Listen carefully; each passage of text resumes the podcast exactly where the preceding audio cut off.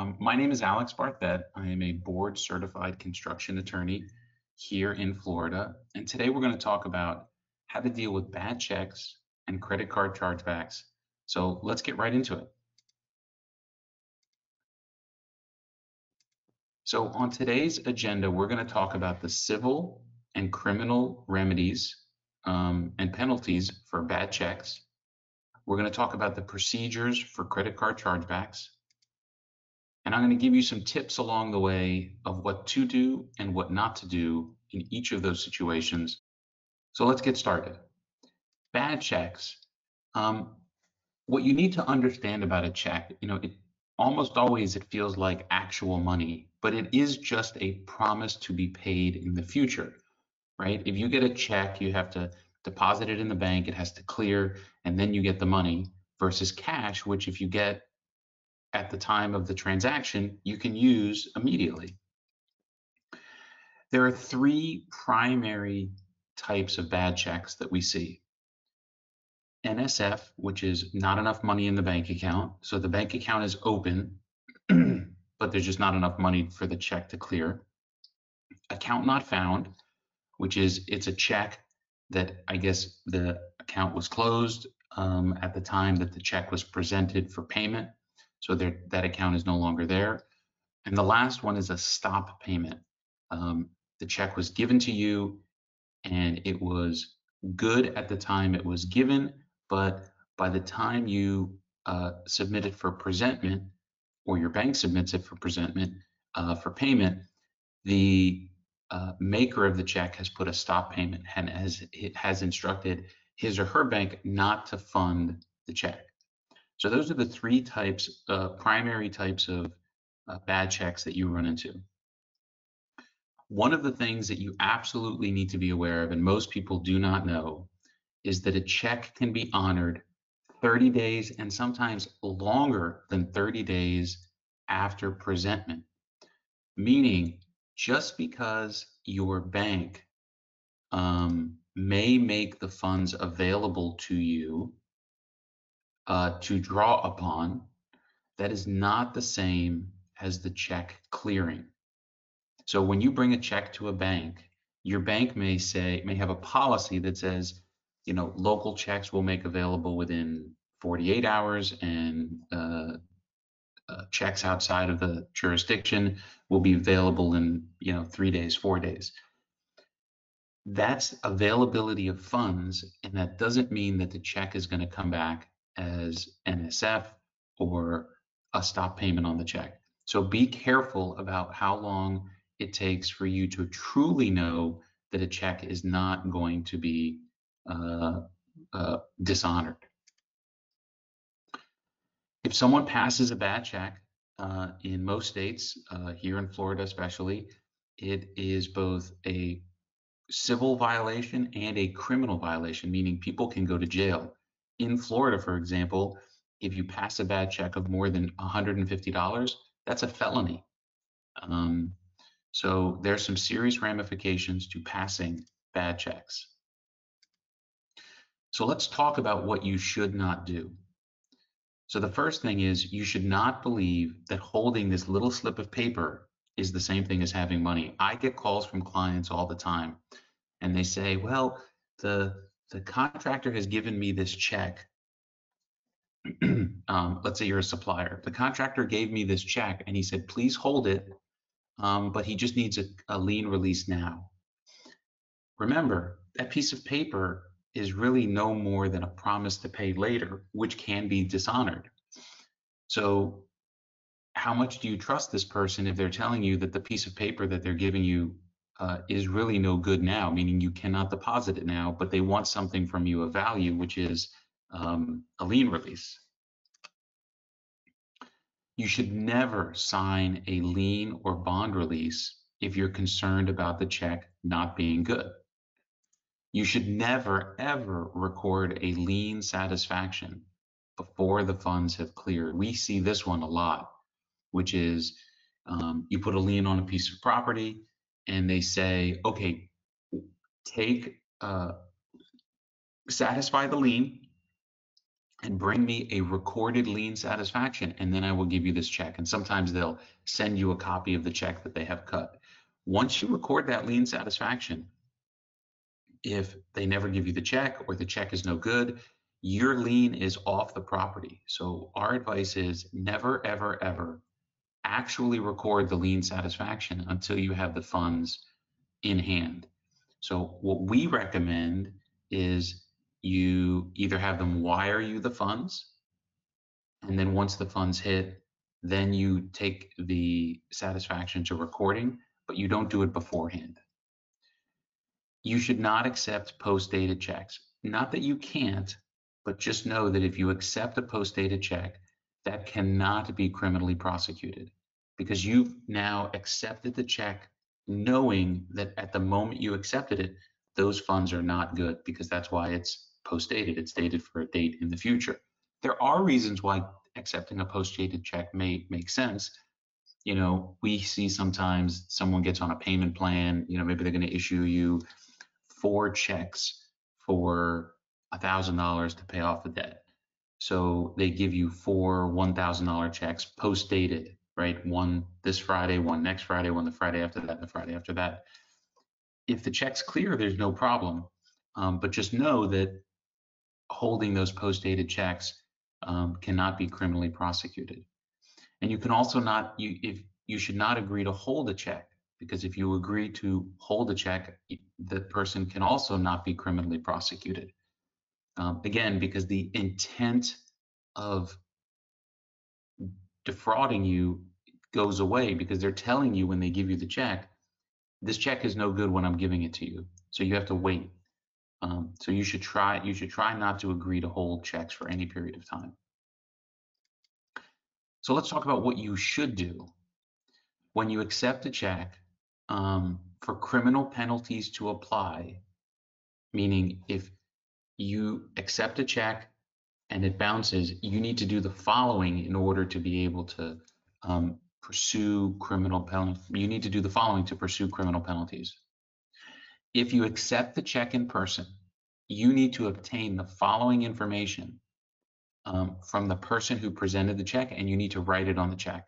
And this is going to sound crazy, I know you need to write their full name, home address, phone number, place of employment, uh, gender, date of birth, um, height, and their driver's license number or state identification number. Um, if you've ever been to a check cashing store, you'll notice that they do this routinely because they they their business is dealing with checks, so they constantly run into bad checks. So they follow this procedure to a T. Um, but if you don't do this, it's going to be very hard for a um, district attorney, which we'll talk about in a minute, to prosecute your case for the bad check. Now, if you say, well, what happens if I get a check in the mail? I'm not accepting it in person. What do you have to do? Um, if you accept a check in the mail, which is pretty common, in order for it to be uh, given to the district attorney to prosecute criminally if it is uh, a bad check, you need to have uh, an, an, original contract or order or invoice um, or some request for service in which the uh, check is intended to pay, and that agreement needs to have the signature of the person that signed the check. So there's a lot of steps here. Um, so if you are a painter and you hire a crew to, to paint uh, some of the work that you have, then in order to, and, and when, I'm sorry, you are a painter and a contractor hires you and you have a contract with that company, the person that signs your contract also has to be the person that signs the check. Again, I know this is very uh, specific, but in order for the case to be prosecuted, these are the things the district attorney is looking for. It doesn't mean that they won't prosecute other cases, but they get a lot of bad check cases. So if you haven't done their homework for them, it's going to be unlikely that they're going to prosecute your case. Um, if the check is returned and marked by the bank as NSF or account closed, um, we'll talk about stop payments in a minute, um, then you need to send the following notice. So we talked about what do you need to do uh, with respect to the check itself. Now you've gotten the bad check. You have to now send this notice. This is the statutory notice that needs to be given um, and sent ideally via certified mail and US mail in essence, it tells the person that gave you the check that they have 15 days to make good on the check and they have to pay a small fee in addition to the amount of the check. And their failure to do so may render them liable uh, criminally for this bad check. Now, you don't have to worry about writing all of this down if you want this form. Um, after the presentation, uh, just send us an email, alex at barthet.com. I'll, I'll be happy to send you this form and the other form um, so, uh, so that you can have it. So this is the form that you need for a criminal prosecution. After the expiration date of the 15 days and you're still not paid, then you can report the matter to your local state attorney's office. There are state attorney's offices across the state. Um, how do you find yours?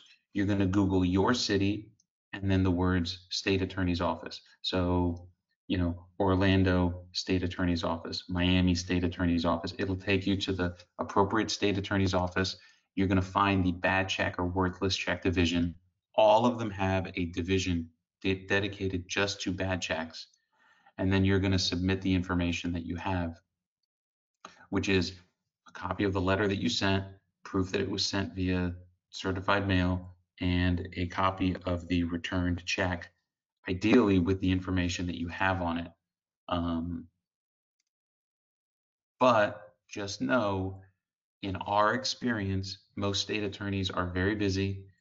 Um, unless the check is very large or it happens to be someone they're prosecuting because this person is routinely writing bad checks, we find that the state attorney is not very interested in prosecuting bad check cases. It doesn't mean that you can't do it or you shouldn't do it. I just want to temper your expectations about having a, you know, $2,000 bad check and thinking that the district attorney is going to do anything about it. So let's talk about civil penalties. In order for civil penalties to apply, what you need to do um, is you need to have a check that's given to you and uh, it either comes back NSF, account not found, or a stop payment. Stop payment does apply for civil remedies, um, but the, the true penalty associated with um, the bad check, which is getting up to three times the amount of the bad check, may not be available for a stop payment. Um, so what do you have to do? You need to send a statutory demand letter via certified mail. And if you send it and they don't pay the, they don't make good on the bad check, then they may be liable to you for the amount of the bad check plus three times the amount of the bad check. So that's a total of four times of the amount of the bad check plus all your legal fees and costs. So here's a copy. Here's what the statutory notice looks like. It's very similar to the uh, criminal notice, but it is not identical. So what we recommend is that if you're going to do this, you actually send both notices. Don't try to combine the two. Send send both notices. You can even send them in the same envelope. So one is the civil remedy notice, the other is the criminal remedy notice. After the expiration of the 30 days, if you're still not paid, then you can file a lawsuit for, as I told you, the bad check amount plus three times the amount of the bad check plus your legal fees and costs. However, do know that if someone gave you a bad check, and while these penalties sound really large, you may get a judgment against this company or this person for a, a very large amount. Um, I mean, think about it. If they gave you a $10,000 bad check, you could get a judgment against them for forty plus thousand dollars. Well, if they couldn't pay the 10,000, how are they going to pay the 40,000? So keep that in mind as you decide to pursue these claims. That being said, we've had some success in the past where someone passes a bad check and and we were able to get the client um, all of their money, including all of the treble damages. Uh, so uh, it's not that it's impossible, but again, I just want to temper your expectations about what you can get. So that's bad checks. Let's talk about credit card chargebacks. Um, so just like a check, just know that just because you have a credit card that is processed and the money comes to your account, that doesn't mean that the money can't come back out of your account. And that really is the problem with a chargeback.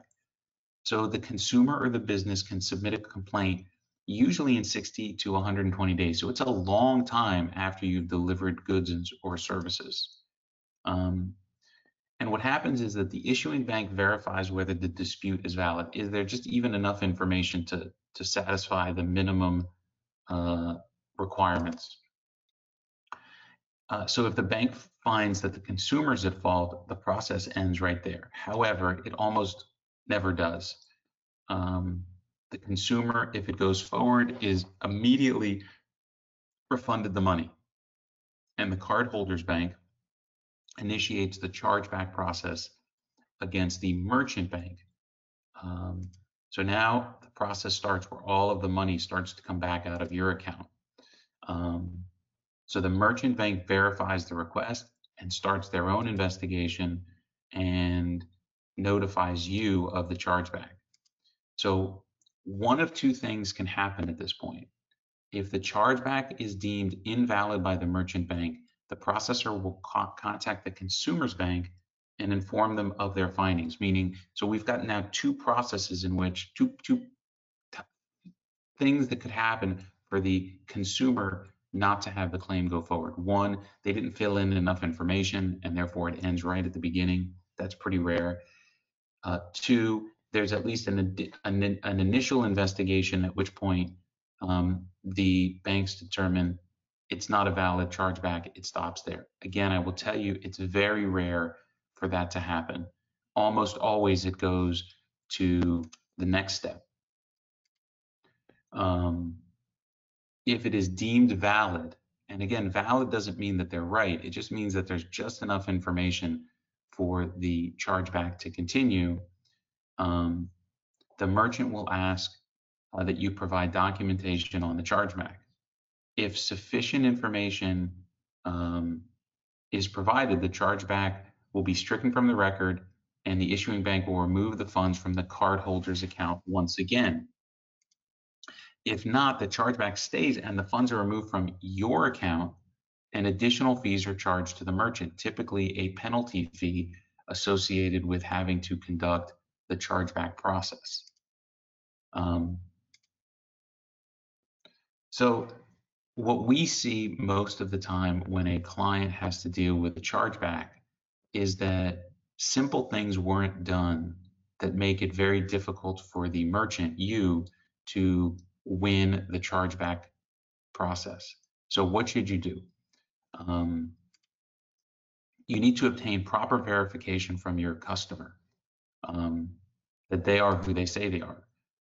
Ideally, they sign a, re uh, receipt um, and that the name of your business is legible on their bill. That's a requirement actually uh, for many merchants under your merchant service agreement.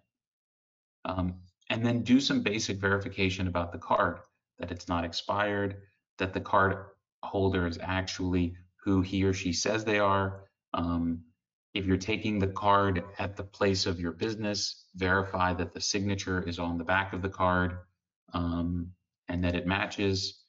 Uh, you know, one way to minimize uh, some fraud uh, or claims is to have the uh, purchaser fill in the information themselves. So you send them a link and they fill it in. There are other clients of ours that have a simple agreement that they have the merch, they have the consumer or buyer sign, um, typically as is agreements. So when you sell something to a uh, merchant, uh, a, consumer as is, um, clearly disclosed as is, that will severely limit the ability for them to complain that something wrong, was wrong with the items. But again, if you're selling new new things to another business on a credit card, you know you're not typically going to sell it as is. You sell it with whatever warranty that you have. Um, make sure you follow all the security standards. If you're taking uh, credit cards on the spot, you need to make sure you have a chip reader. Um, I mentioned the customer signature. Um, you should not accept a credit card at the place of your business uh, if there is no signature on the back of the card. Um, now, I'm telling you, these are all the best practices. Uh, most places don't follow any of these rules. Um, and if you don't have a chargeback, it's not a problem. But if you do get a chargeback, then these things all get uh, get looked at. And if you haven't done them correctly, it could be a problem for you. So what are some other things to keep in mind with respect to chargebacks, credit card chargebacks, and, bad checks? If there's any doubt, you should get a wire. A wire is an instantaneous transfer of funds. And typically when the wire hits your account and you're notified of that wire, the money is good. It's, it's cleared at the moment that you receive it and you don't have to worry about it coming back out of your account. Always, always, always protect your lien and bond rights. Um, never sign a bond or lien release if you are concerned. Um, so you should if you have a doubt, if you're accepting a check and you don't know that it's good, you use a conditional release um, of lien so that you're only releasing it to the extent you actually get the money. Um, never uh, record a satisfaction of lien uh, for a credit card payment or before funds clear, right? So can you imagine they process the credit card, you record your lien satisfaction, and then they dispute the charge. If they do that, you know, you can't unwind your lien satisfaction. Last thing to remember with respect to credit card chargebacks, and that is that just because you lose a credit card chargeback procedure doesn't mean that you cannot sue them in civil court. So you sell them a piece of equipment, they charge back on the card, you lose that chargeback dispute, you can still sue them in court um, and and you can win. So the, the, the credit card chargeback is not the end of the process. Um, there are other alternatives for you to pursue the claim. Thanks, Ariella. Have a great day, everybody.